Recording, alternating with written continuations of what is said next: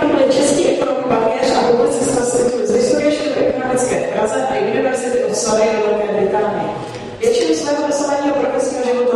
České národní v roce 2006 byl jmenován do bankovní rady.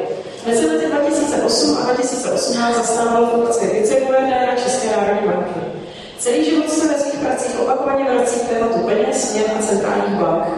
Publikoval více než 300 populárních odborných článků v nejrůznějších oblastech jeho širokého zájmu, od makroekonomie přes ekonomickou historii až po příspěvky na téma kryptoměn.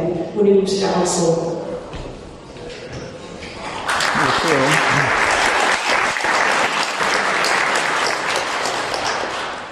Díky Tereze eh, za, za uvedení. Hezky jste si ten medailonek napsal. Eh, já musím říct na začátek, že jsem naprosto v šoku z toho, kolik vás tady je, protože se tady opakovaně účastním řady akcí na Severu a snad tolik lidí jsem tady ještě nikdy neviděl. I když jsem jezdí přednášet hvězdy jako Robert Skidelský nebo uh, Francis Fukuyama, tak zdaleka takovou účast neměli, takže to je na ovace pro vás a samozřejmě respekt organizátorům, to je skvělé. No, eh, pro mě je trošku komplikovaný v tom, že eh, vy se tady vlastně celý den bavíte o alternativách eh, mainstreamu, případně o tom, co tomu stávajícímu mainstreamu předcházelo, o tom mluvil ráno Petr Barton. A já jsem tady ten, kdo uh, má chvilku mluvit o tom odporném zavržení hodné mainstreamu, o tom, v čem jako peněžně žijeme, co je ten peněžní systém, který běžně denně používáte. Jo? Tak já rád se té role ujmu. A nechci říct, že budu jako ten, uh, ten nekritický obhájce. Já samozřejmě vidím strašnou spoustu problémů v tom systému a rovnou na začátek říkám, že pro mě ten stávající systém kterému se říká systém elastických peněz. Elastických v tom, že to množství peněz v něm nikdy není fixní, neustále se mění každý den. Tak pro mě je vlastně second best. Přičemž já ale pořád nevím, co je first best. Jo? Takže proto jsem schopen v tom systému žít a proto jsem byl schopen působit i v centrální bance, která je vlastně jakýmsi operátorem, uh, operátorem toho, toho systému. Jedna ještě důležitá vstupní poznámka, Eh, peněžní systém je takzvaný komplexní systém, složitý. Jo? Vlastností složitých systémů je, že když fungují a fungují nějak dobře, hladce, tak vůbec nepotřebujete rozumět tomu, proč fungují. Vůbec nepotřebujete rozumět tomu, co se odehrává uvnitř. To je dobrá vlastnost komplexních systémů. Vy jako uživatelé peněz, předpokládám, že ne všichni jedete kompletně jenom všechny své platby prostě v alternativách. Předpokládám, že každý z vás někdy narazil prostě na platební kartu nebo na normální běžný bankovní účet. Věřím tomu, sadil bych se, že jo. Tak vy v zásadě chcete od toho systému, aby vás neobtěžoval, aby fungoval hladce, abyste nepotřebovali o něm přemýšlet. Jo? V okamžiku, kdy o něm začnete přemýšlet, to znamená, kdy se blíží nějaký, nějaká finanční nestabilita nebo už nastává, kdy padá nějaká banka, tak to už ten systém selhává.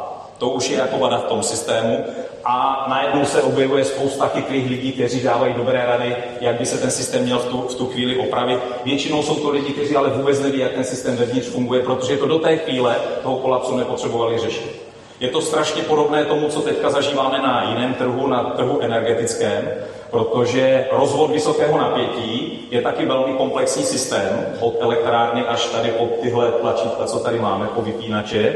A já se vám přiznám, že mám nulovou představu o tom, jak ten systém funguje. Já chci být uživatel, chci přijít, zmáčknout, svítí, zmáčknout, nesvítí. To je všechno, co od toho systému chci a ví absolutní tuška o tom, co je potřeba dělat denně za tisíce kompromisů a rozhodnutí, aby to takhle hladce mohlo fungovat, aby ten systém byl takhle hladký. Tak ten peněžní systém je podobný. E, mimochodem u toho rozvodu vysokého napětí je to stejný. Najednou, když by náhodou přišel blackout, tak e, budeme mít tak 10 milionů odborníků na to, e, co se v tom systému má opravit. Tak v peněžním systému je to stejný. A je to důležité to říct proto, protože já jsem, a to vám tady říkám, Místo přísežně prohlašuji, že jsem zažil řadu komerčních bankéřů, členů představenstev bank, kteří jsou součástí A to já vám vysvětlím, jak nedílnou součástí toho peněžního systému jsou, kteří neví, jak ten systém funguje. Jo? Kteří neznají tu podstatu, kteří neznají, uh, kteří neznají tu logiku tvorby a destrukce peněz v tom našem stávajícím systému. Což je vlastně skvělá zpráva, protože i když, lidi, když i lidi z bank to nepotřebují vědět, tak to funguje hodně hladce. Jo? Tak je to hodně dobrý. Uh, tím hůř pro, pro ty špatné časy.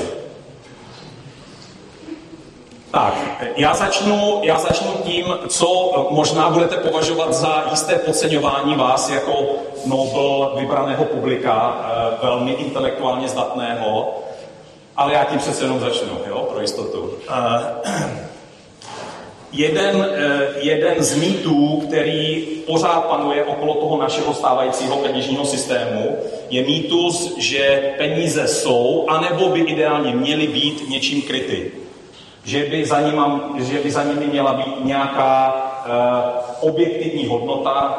Typicky je ta představa lidí, že je to nějaký, nějaký drahý. A pokud to tak není, tak uh, je, myslím, představa, drtivá představa, uh, nebo představa drtivé veřejnosti, že ten systém je špatný, pokud to tak není. Jo?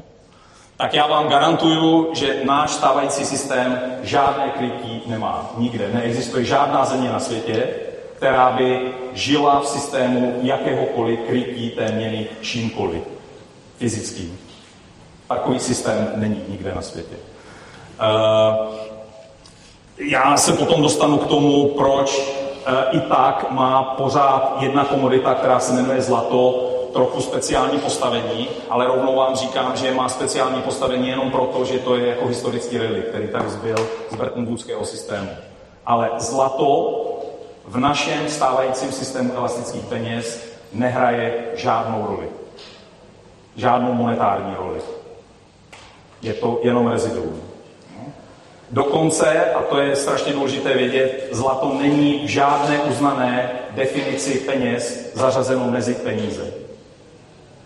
Není součástí peněžní zásoby nikde. No. Tak to je první e, e, jistý mýtus. Druhý, který vás možná překvapí o trošku víc.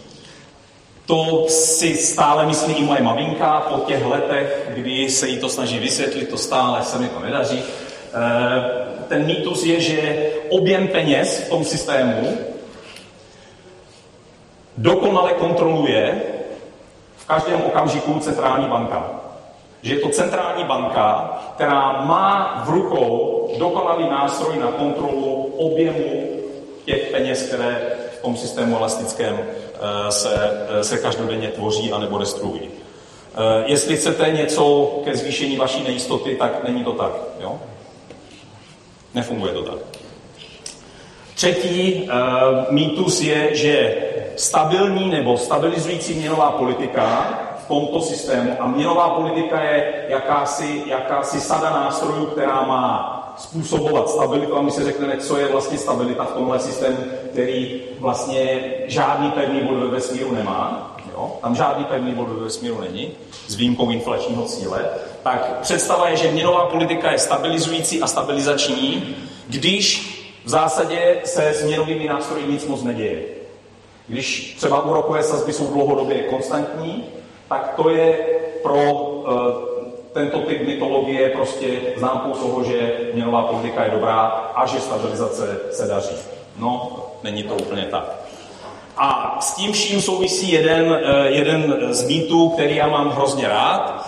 Eh, to je mýtus eh, tištění peněz, o kterém předpokládám budeme potom vést asi speciální debatu v tom panelu, který, který bude následovat. Tak já si tady nechám jenom takové vstupní hinty, trošku vás nakopnu a vy se určitě pak, pak budete ptát. Jo? E, protože je pro mě strašně obtížné hovořit o tištění peněz, když vytváří centrální banka něco, co není ani součástí peněžní zásoby, co se nedostane k vám jako konečným uživatelům peněz. Jo?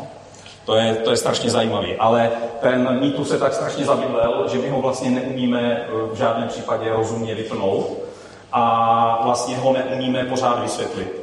Tak eh, já se, já se o to pokusím. Tak, k tomu krytí eh, to jenom jsem si tady vypučil staré komunistické bankovky, protože někteří starší, no moc vás tady není, ale některé vidím, některé vidím, někteří si to budou pamatovat, že, že na bankovkách eh, ještě do roku 1989, potom 90, 93, dokud, dokud obíhaly ty staré, bylo napsáno, bankovky jsou kryté zlatem a ostatními aktivy státní banky Československé. To třeba v duších a myslích mých rodičů e, zůstalo prostě jako posvátná pravda, tak ona to pravda nebyla. Ten bolševik lhal ve všem, tak lhal samozřejmě i v tomhle. Eh, ani tohle nebyla pravda a nebyla to pravda ani, ani před, tou, eh, před tou sametovou revolucí. A není to v tuto chvíli, to znovu vám říkám, není to pravda nikde na světě. Nikde neexistuje systém, ve kterém by vám garantoval měnová autorita, která se jmenuje centrální banka, že můžete vzít ať už hotové nebo nehotové peníze, depozita eh, a směnit je za nějaký eh, cený kov, za nějakou komoditu. Takovýhle systém není nikde na světě, jo, v tuto chvíli. Od roku 1971, to víte, kdy skončil Bretton Woods a kdy eh, skončila vlastně ta poslední velká hra na krytí zlatem ve vztahu k americkému dolaru, ten systém nefunguje, nefunguje nikde.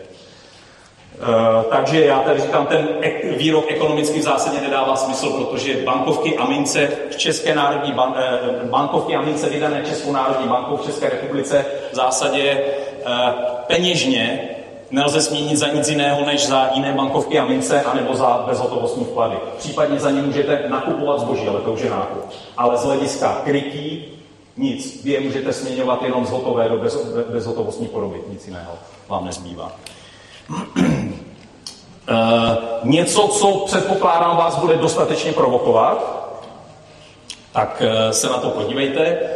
Uh, já jako znalec systému elastických peněz vám tady autoritativně teď říkám, že neexistuje dokonce žádná empiricky vysledovatelná vazba mezi tím, kolik zlata má ve svých rezervách daná centrální banka a mezi tím, jak se jí daří dosahovat cenové anebo finanční stability. Není mezi tím vůbec žádná vazba.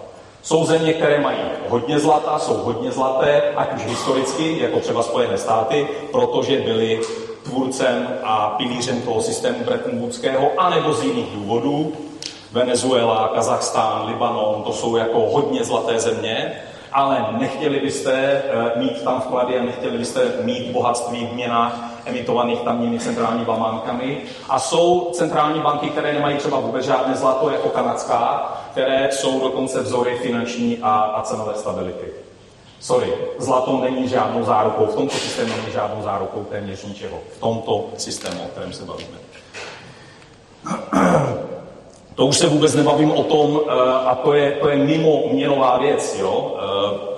Eh, vůbec se nebavím o tom, jestli zlato samo o sobě je jako dobrý kupovatelem hodnoty. Eh, to si nechám možná na nějakou, na nějakou jinou debatu, anebo na, na, jinou část, na jinou část téhle odpolední traktace pro mě není a vypadá to, že kdybych v jakémkoliv okamžiku učinil rozhodnutí, že chci ochránit hodnotu svých úspor dlouhodobě tím, že budu nakupovat to akcie, tak prostě budu úspěšnější, než když budu nakupovat zlato. Tak, takže když tam žádná takováhle vnitřní hodnota v úzovkách objektivní, když jak se chcete bavit o, o slově objektivní prostě ve světě, kde, kde stejně jako hodnota všeho je subjektivní, jo? Jako, tak nakonec, eh, nakonec prostě kus toho Neurakušana v nás je a i toho, i toho stoupence toho Maršala, stejně tak někde je nějaká, nějaká subjektivní hodnota, tak eh, všeho, tak když to nemá jako nic pevného, když tam nikde není nic pevného, tak jak ten systém vlastně vůbec může fungovat, jo? je klíčová otázka. Co v něm je pevného? Když já vám říkám, že nic. Množství peněz se tam permanentně mění, eh, centrální banka permanentně mění eh, ty nástroje, jo, mění úrokové sazby, může, může nějakým způsobem ovlivňovat kurz, to znamená mění měnové podmínky. Co v tom systému vlastně je pevného? Kde tam je pevný bod? No a já vám říkám, že zase bude to na vás působit možná uh, zneklidňujícím dojmem. Možná, že odejdete z této přednášky s dojmem, že do této chvíle jste vlastně věřili, že to může fungovat a po této přednášce už ne. Jo? Fajn, ale tak aspoň vám říkám pravdu. Tak uh, jediným pevným bodem v celém měnovém vesmíru, ve kterém žijeme, je nějaký měnový cíl centrální banky, který ona se snaží dosáhnout. Ty cíle měly různou podobu. Vy si pamatujete z učebnic, uh, vy si pamatujete z učebnic třeba cíle v podobě nějakého růstu peněžní zásoby, to si pamatujete, pamatujete si multiplikátory a to, že když centrální banka ovládá ty takzvané mocné peníze, jo, Eh, eh, měnovou, eh, měnovou bázi, takže existuje nějaký dobře definovaný a dobře kvantifikovatelný vztah mezi těmi mocnými penězi a širokými penězi neboli peněžní zásobou a že tím pádem může centrální banka ovlivňovat aspoň přiměřeně kvalifikovaně to množství peněz v oběhu. To byly ty tzv. měnové cíle. Ty se většinou dnes nepoužívají v těch vyspělých zemích prakticky vůbec, a téměř jediným uh, pevným bodem v tomhle vesmíru, ve kterém je všechno fluidní a mění se, uh, je v zásadě dnes něco tak abstraktního, ale pro vás by mělo být dostatečně konkrétního, čemu se říká inflační cíl. Vlastně to je jediný pevný bod, okolo kterého všechno ostatní rotuje. Proč? Protože já vás já vás zkusím, já, já vás vyzkouším a, a e, z toho uvidíte, proč je to cíl formulovaný právě jako v podobě e, indexu spotřebitelských cen nebo nějaké jeho žádoucí výše. Ví někdo, jaký je objem peněžní zásoby dneska v České republice? Pardon, pardon, musíte víc na hlas, protože tady je hrozně blbě slyšet. Já, já, já fakt neslyším. Uh, N2, N2, N3. Vy říkáte... Jo, dobře, tak jo. Vy se jenom ptáte jako, eh, vy chcete po mně vědět, abych definoval agregát, kterou stejně nevíte, jaký je ten správný číslo, tak to je dobře. Super.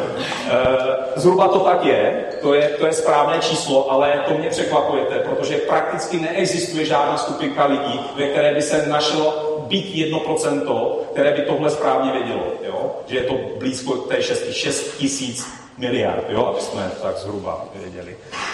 Jaký je inflační cíl, ví to někdo? No, říkejte, dvě a půl, dobrý. Kolega se zase asi chce zeptat, v jaké inflaci. Ale že to pak stejně neví.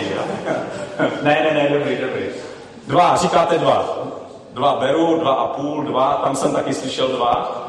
Eh, to je strašně zajímavý, protože v tomhle se ale i méně kvalifikovaná publika téměř nepletou. A když se pletou, tak se nepletou vůbec pořád. Třeba řeknou, že to je pět, nebo že to je čtyři, nebo, nebo že to je někdo řekne jako deset, ale nikdy nikdo neudělá tady chybu v řádu. Zatímco při ohradování té peněžní zásoby klidně dělají i kvalifikovaní posluchači chybu o tři řády.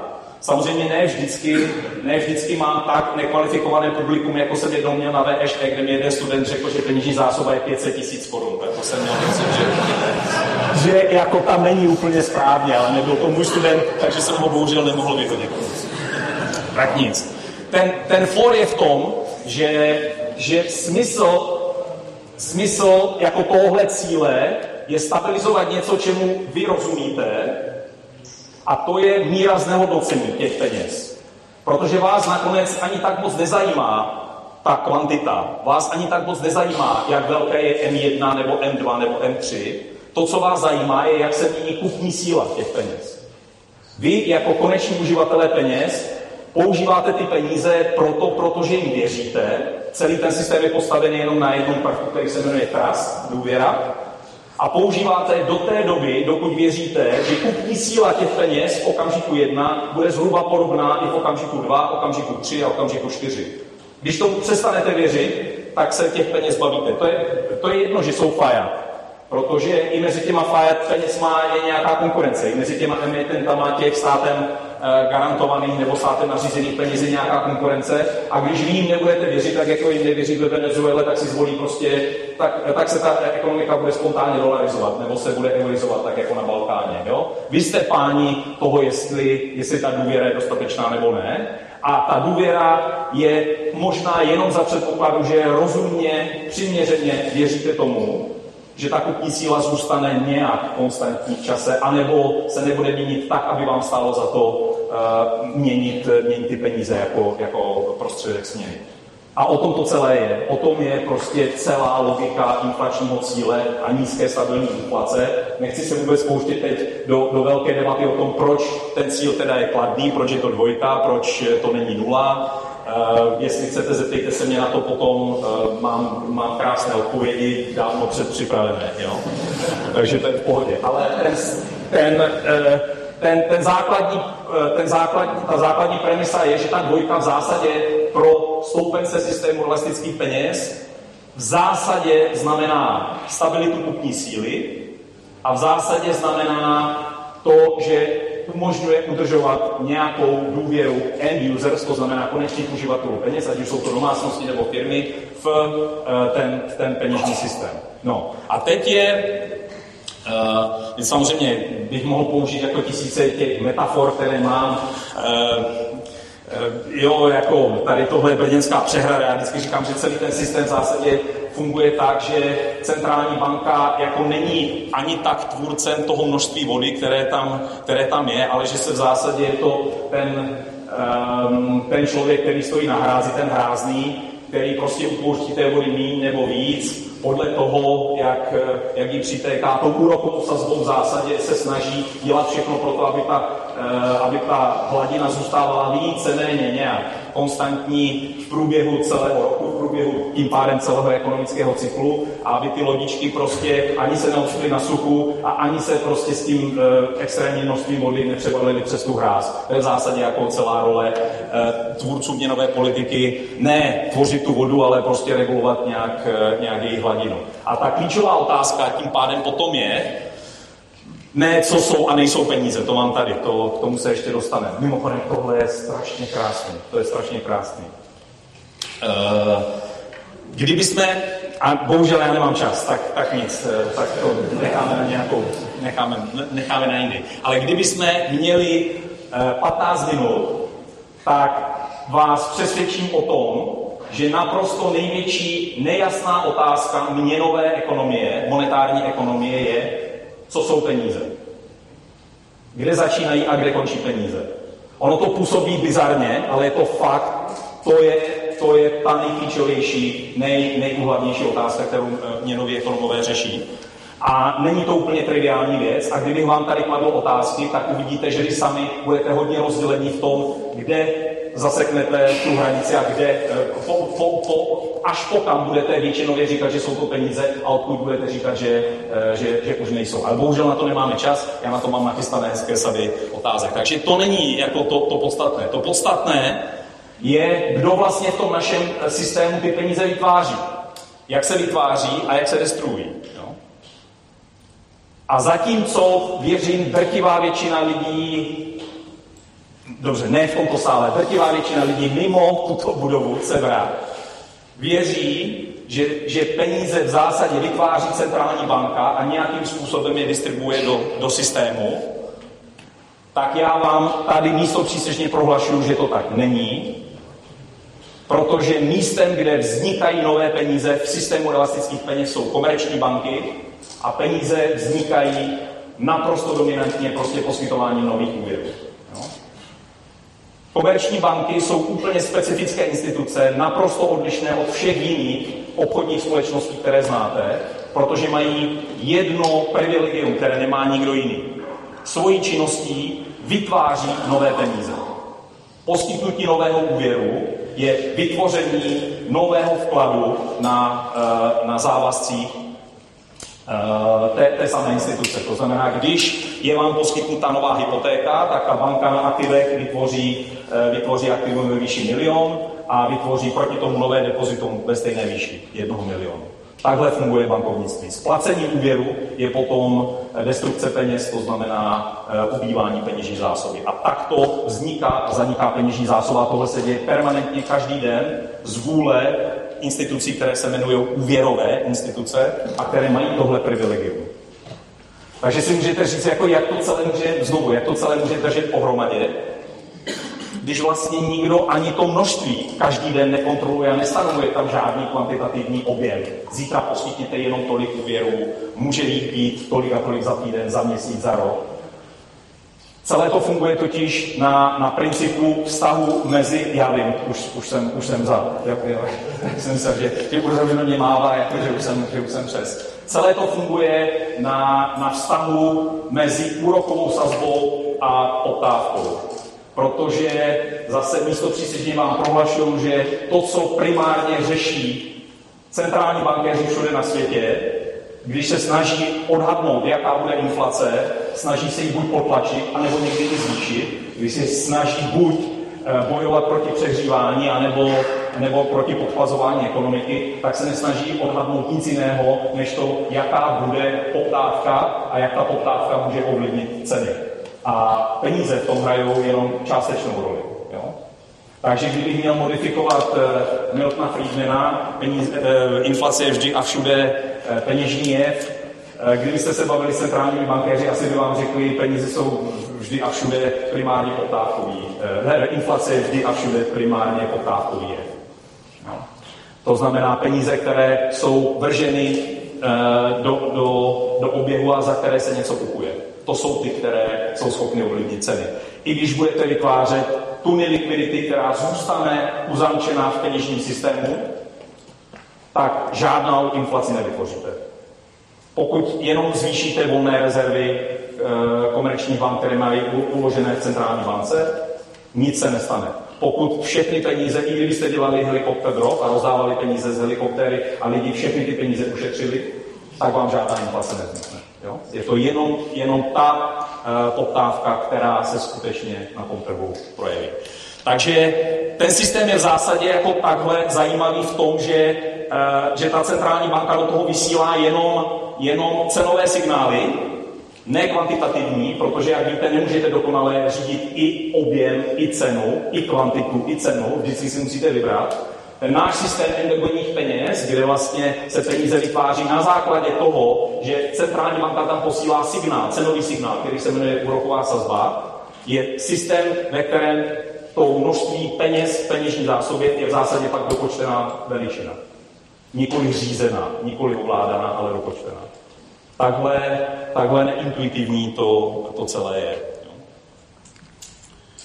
No a přesně proto já vždycky s jako jistým, jistým úsměvem na tváři eh, se dívám na, eh, na, to, na, na, na ty, kteří i, jako kdybych řekl z mých učitelů některých, eh, se pořád vrací k té, té staré peněžní teorii, která vlastně počítá s tím, že banka je jenom nějaký pasivní intermediátor, který existující vklady přeměňuje na, na, na úvěry, což tak není. Říkám, banka vytvářením úvěru nové, nové vklady tvoří a snaží se pořád ve vývoji peněžní zásoby najít nějakou pravidelnost, která by vám pomohla, a nebo jim pomohla prostě řídit tu inflaci.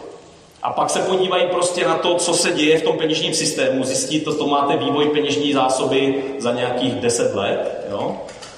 A zjistíte, že v tom jako žádná speciální pravidelnost není. Prostě jako ta, ta peněžní zásoba v eh, průměru jako e, pořád, e, pořád narůstá, někde mezi, mezi 5 a 10 procenty. Uh, někdy je to kousek méně, někdy je to kousek víc, ale v zásadě je to pak až na mimořádné okamžiky, které tady vidíte někde před rokem 2017, to je ten zub, tak je to prostě pořád takový jako relativně hladký vývoj, ze kterého jako ze kterého neuvidíte, prostě empiricky z něj nenačtete to, kde byly zrovna období e, poklesu cen nebo tlaku na pokles cen, kdy byly e, období, kdy, kdy, kdy ceny rostly. Což shodou okolností je strašně zajímavý, zejména pro dnešek, kdy všichni cítíte, že se centrální bankám jako ten pevný bod trochu vymkl z rukou, že jo? jo? Najednou jako ten pevný bod není pevný, protože 15 fakt není 2. Jo? To, dokonce, to dokonce ani existující eh, a velmi dobře v komunikaci školení centrální bankéři, ať už z ECB nebo z ČNB, můžou popřít, že 15 není 2. Ale bohužel ta, tu odpověď, ale bohužel tu odpověď nenajdete tady. Tím spíš ji nenajdete, tím spíš ji nenajdete, když se budete dívat jenom na velikost bilance centrální banky, což je to, já, já už budu což je to bájné tištění peněz, jo? Protože kdybyste se podívali třeba jenom na krásný, úžasný vývoj eh, v České republice v době takzvaného kurzového závazku, tak byste zjistili, že bilanční suma centrální banky se zvýšila o 400% během toho pouhých tří let, nebo necelých, ne, necelých čtyř let, o 400%. Ale nějak tam nevidíte prostě ten zub jako na té peněžní zásobě, protože zvýšení bilance centrální banky se nerovná zvýšení peněžní zásoby. Tištění peněz, tak jak my mu rozumíme učebnicově, historicky, tištění peněz vždycky musí znamenat, že se ty peníze dostanou k vám jako ke konečným uživatelům peněz. Jo? Vy je musíte mít buď peněžence, tam je musíte dostat, anebo je musíte dostat na účet. Pak zvyšují peněží zásoba, pak je to to tištění, i kdybych jako zapomněl na to, že ne tištění, ale prostě elektronické, elektronické množení, o digitální. Ale to, že e, samotná e, centrální banka zvyšuje svoji bilanci, to ještě k žádnému růstu peněžní zásoby nevede, a ne, ne nutně.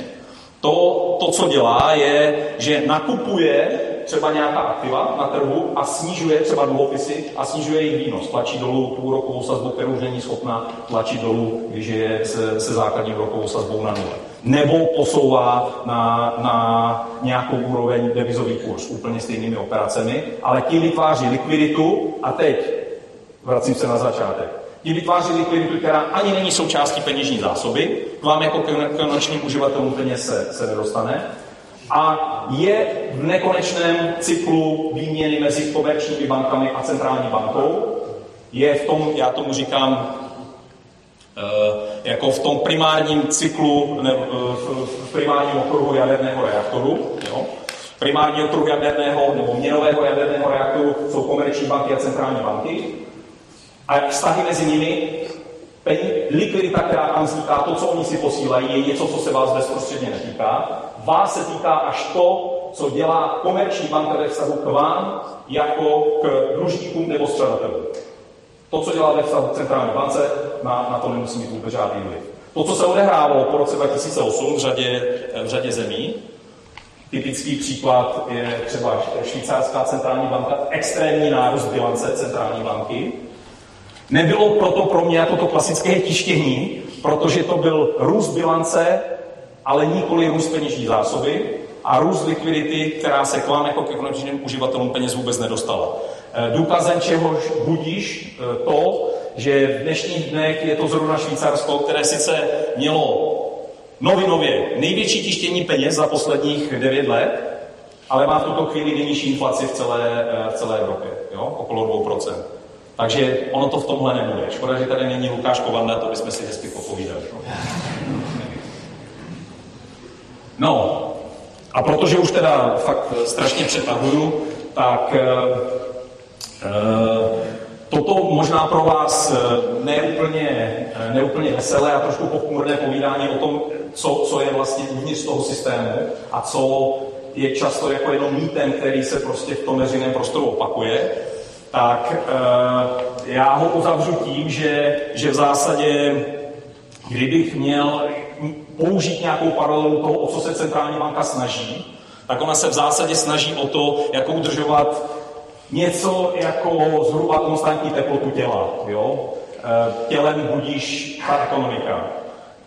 U pacienta normálně je to těch 37 nebo 36,9 a víte, že když se to jako moc odchlazuje to tělo, tak vám hrozí nějaká nemoc nebo smrt. Když se to, moc, to tělo moc přehřívá, tak prostě vám hrozí nějaká nemoc nebo smrt. Ono v zásadě v tom vztahu cenová stabilita a reálná ekonomika je to podobné, je to, je to v zásadě to tež. Jenom vedeme pořád debaty o tom, která ta teplota je ta správná a A, Uh, jestli to ty centrální banky dělají dobře, a B, a a C, a to je obsahem celého toho dnešního uh, dýchánku tady, je, jestli to vůbec mají dělat, a jestli je to jako jejich práce, jestli celý ten systém se nemá operovat úplně jiným způsobem. Fajn, to jsou úplně legitimní debaty a já říkám, že jsem vždycky otevřen hledání tomu, toho first best, Nemyslím si shodou okolností, že jsou to uh, že bude kdy to first best, to si fakt nemyslím. Byť sám jsem investorem v kryptoaktivech, jo, to říkám zcela upřímně. ale z řady věcných důvodů si to nemyslím. Ale hledání toho first best bude pokračovat. Zatím se nezdá, že by někdo na něco rozumného moc přišel, ale časy vysoké inflace jsou většinou časy, kdy najednou roste poptávka po hledání alternativ k tomu existujícímu systému, protože najednou začne mizet ta důvěra, teda to, co drží ten systém pohromadě. A když ta by nebyla, tak stejně potřebujete nějakou jinou alternativu. Tak a to je asi všechno, co jsem chtěl říct. Teda, chtěl jsem toho říct víc, ale zbytek si nechám, eh, zbytek si nechám eh, na jindy. Takže eh, děkuji za pozornost a těším se na vaše dotazy.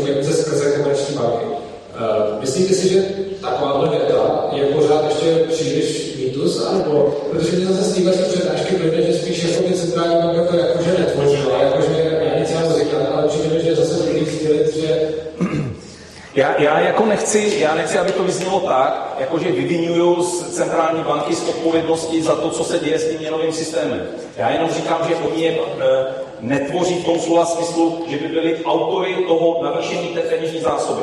Oni vysílají signál a ten klíčový signál je cenový. Prostě nejklíčovější regulovaná cena v ekonomice se jmenuje úroková sazba. Jo? Co neslyšíte mě, jo? Aha, pardon. Takže, takže, takže když operujete tu cenu, tak tu kvantitu pak už nemáte jako dokonale pod kontrolou. Jo? Ale to neznamená, že neoperujete ten systém. Operujete.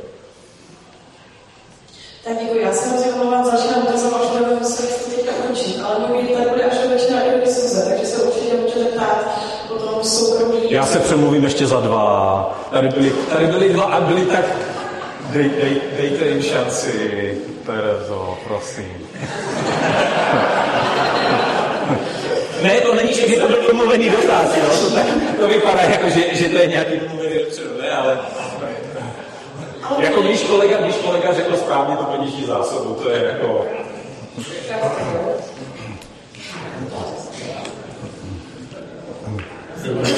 Já ve skoro okolností jsem dneska publikoval článek na Psovi a mám tam obě poskytnutých úvěrů v České republice. Mám to starý z komisí ani památky. A v roce 2020 poskytli 1135 tisíc miliard. V roce 2020 vlády to 1222 tisíc. Mhm. To tady má, no. Úroková sazba v obou čase byla úplně stejná. A můj dotaz zní, jestli kauzalita, kterou tady popisujete, jde od úrokové sazby, objemu úvěrů, a nebo jestli náhodou kauzalita jde obráceně, že množství reálných statků na trhu dnešní a množství reálných statků na trhu je právě tím faktorem, který je je, je naprosto srozumitelný a jde to tou první A druhá je, to je, to je kauzalita, kterou třeba popsal Moore, jakože v zásadě velikost nebo množství reálných statků, které tvoří potenciální kolaterál za úvěry, vytváří nějaký konečný limit uvěrovatelnosti ekonomiky, je to vyvráceno. Takže jde to, jde to Jo? Jde to, jde, to, jde to od úroku dál, ale samozřejmě na poskytování úvěru mají potom vliv jiné věci. Například růst reálných příjmů, například, eh, například regulatorní omezení, regula, regulatorní limity, které stanovujete, kapitálové požadavky na ty banky, to všechno v tom hraje roli. Čili to není jako monokauzální, ale jako z hlediska eh, té sekvence kroků je to od ceny k objemu. Jinak bych musel teda snít svoji ekonomickou hůčku. No. ale dobře, necháme to. Tak jo, tak dobře, tak já si dobře, dobře, dobře. Já ještě vzpomenu jenom, že na startu vybraný institut, tam ta za obchodu si můžete koupit moje děčky, možná máme i podepíše, nevím, a... Jo. Podepsal jsem smlouvu s vydavatelstvím Walters, Walters Clover, to tady říkám proto, abych se donutil to fakt napsat jo, do konce roku, eh, která se bude věnovat právě v podstatě systému elastických peněz, protože mně přijde, že je to potřeba takže se tomu budu věnovat a budu rád, když to tam o tom Martin Pánek někdy příští rok bude prodávat, jestli, jestli to vyjde. Tak já ještě jednou děkuji za svou přednášku, ale za pár okamžiků představíme poslední